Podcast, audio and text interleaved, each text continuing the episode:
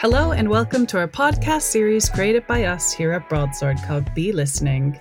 Happy New Year's, everyone! Our first podcast of 2024 is here, and right on theme this episode, it is all about Chinese New Year.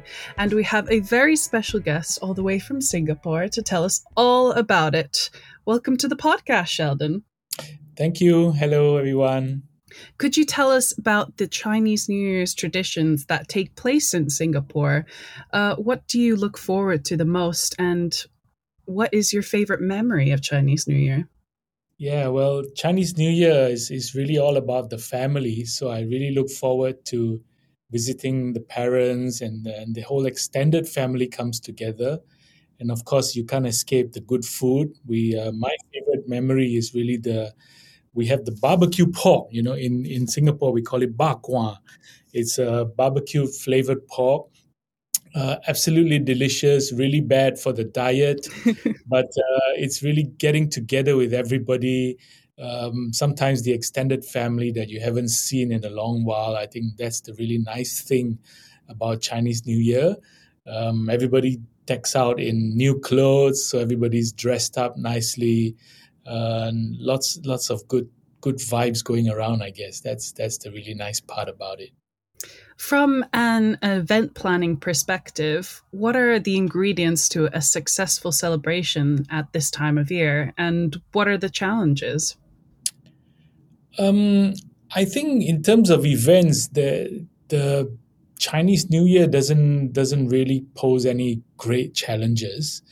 I would say during Chinese New Year than anything related is usually going to have a this year especially maybe every event is going to have a dragon dance. And of course uh, another tradition that's quite typical to our area is uh, lo hei where there is a raw fish salad and the whole table comes together and toss uh, with shouting uh, uh, sort of auspicious words. Uh, the, the belief is that the higher you toss um, you get more good luck for the coming year, which is a little bit weird because at the end of the day, the whole table is messy. You don't have very much left to eat, and then you wait for the good luck. So that that's something quite typical. Uh, I think I think that they, definitely some video you can watch about it on uh, Lo Hei. Uh, it's very interesting because there are a couple of ingredients, and every ingredient has an um, auspicious name to it, and then everybody around the table tosses it to mix it up. It's like a raw fish salad. You know, you mix up the vegetables and the preserved fruit and the raw fish uh, because fish means prosperity in the Chinese language. So this is quite unique, but that that is a, I think every Chinese New Year event will have a lo hei, typically a dragon dance, but otherwise a lot of just good vibes going around. I think that's the that's the really nice thing. It's always nice to have good vibes and family come together and just good, good food that you can share with each other and throw into the air for good luck. Yeah.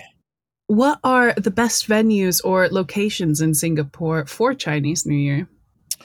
Um, I I would say uh, during Chinese New Year, the best is uh, is at home because everybody visits each other, and therefore most of the shops and attractions are closed during Chinese New Year.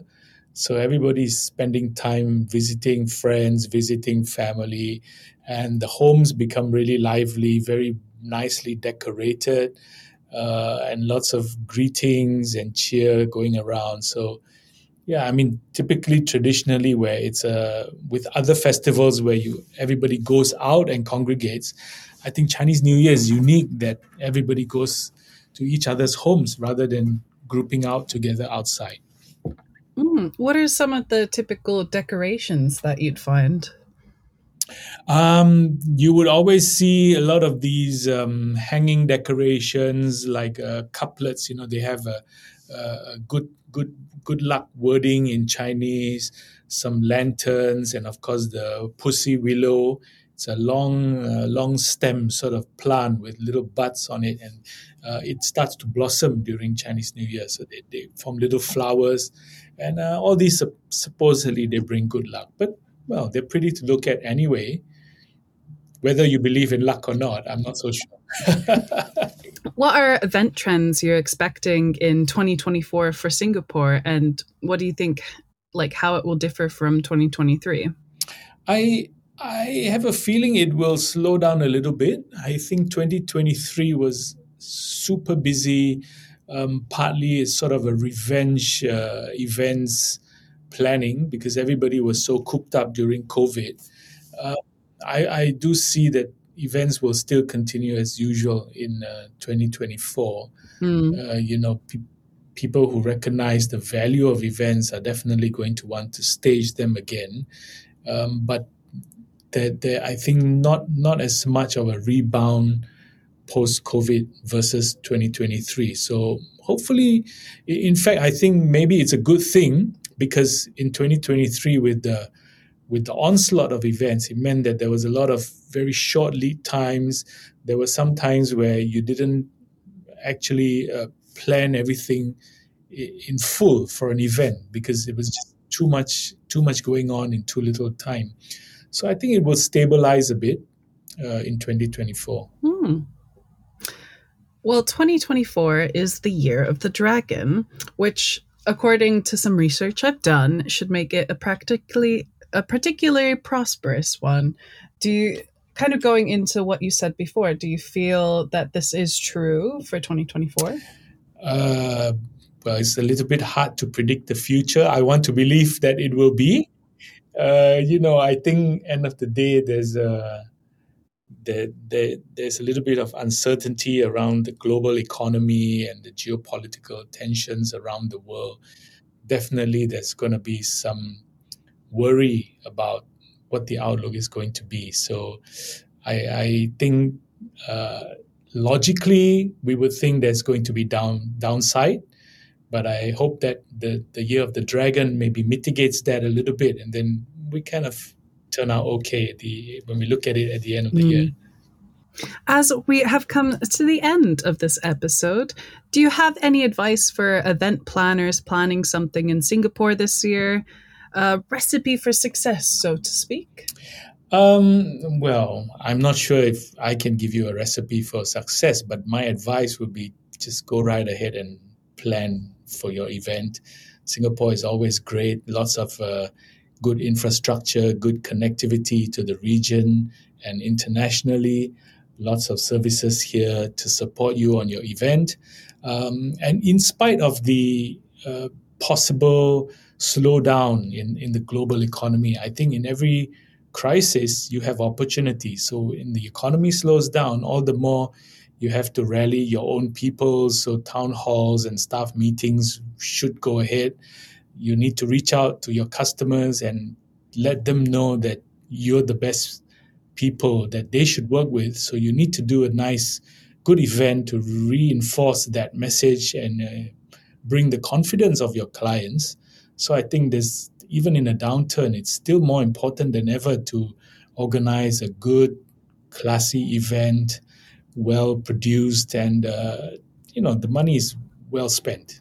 Mm. Definitely. In a certain way, you just need to start being more creative and see what's right around you. Yeah, totally agree. I mean, it doesn't mean that a, a, good event has to spend a lot of money, but I would say start planning early. Don't wait till the last minute. But definitely don't hold off uh, doing your events because that that is the way to just go downhill if you disappear from the radar of your clients and you, you lose your engagement with your stakeholders that that's going to be a little bit harder to bounce back from so maybe if the market doesn't work so well spend a bit less but definitely definitely please carry on right do it in singapore we're, we're a great place to be good weather all year round. Thank you so much for coming on to our podcast and sharing your thoughts with us today. Most welcome. It leaves me now just to wish everybody uh, Gong Xi Fa Cai, which is uh, um, in English, I think that means just I wish you get rich. Which that's the that's that's the standard greeting for Chinese New Year. But uh, I guess you get that vibe. You know, it's all about uh, good luck and prosperity and of course, uh, definitely good health. I think very important to everyone listening in. Well, that is the perfect way to end this episode and start the new year. If you would like to see similar content to this, you can follow us on our socials at Broadsword Event House on Instagram, Facebook, LinkedIn, TikTok, and Broadsword Group on X, or visit our website at wearebroadsword.com. Thank you for listening and hope to see you on the next one.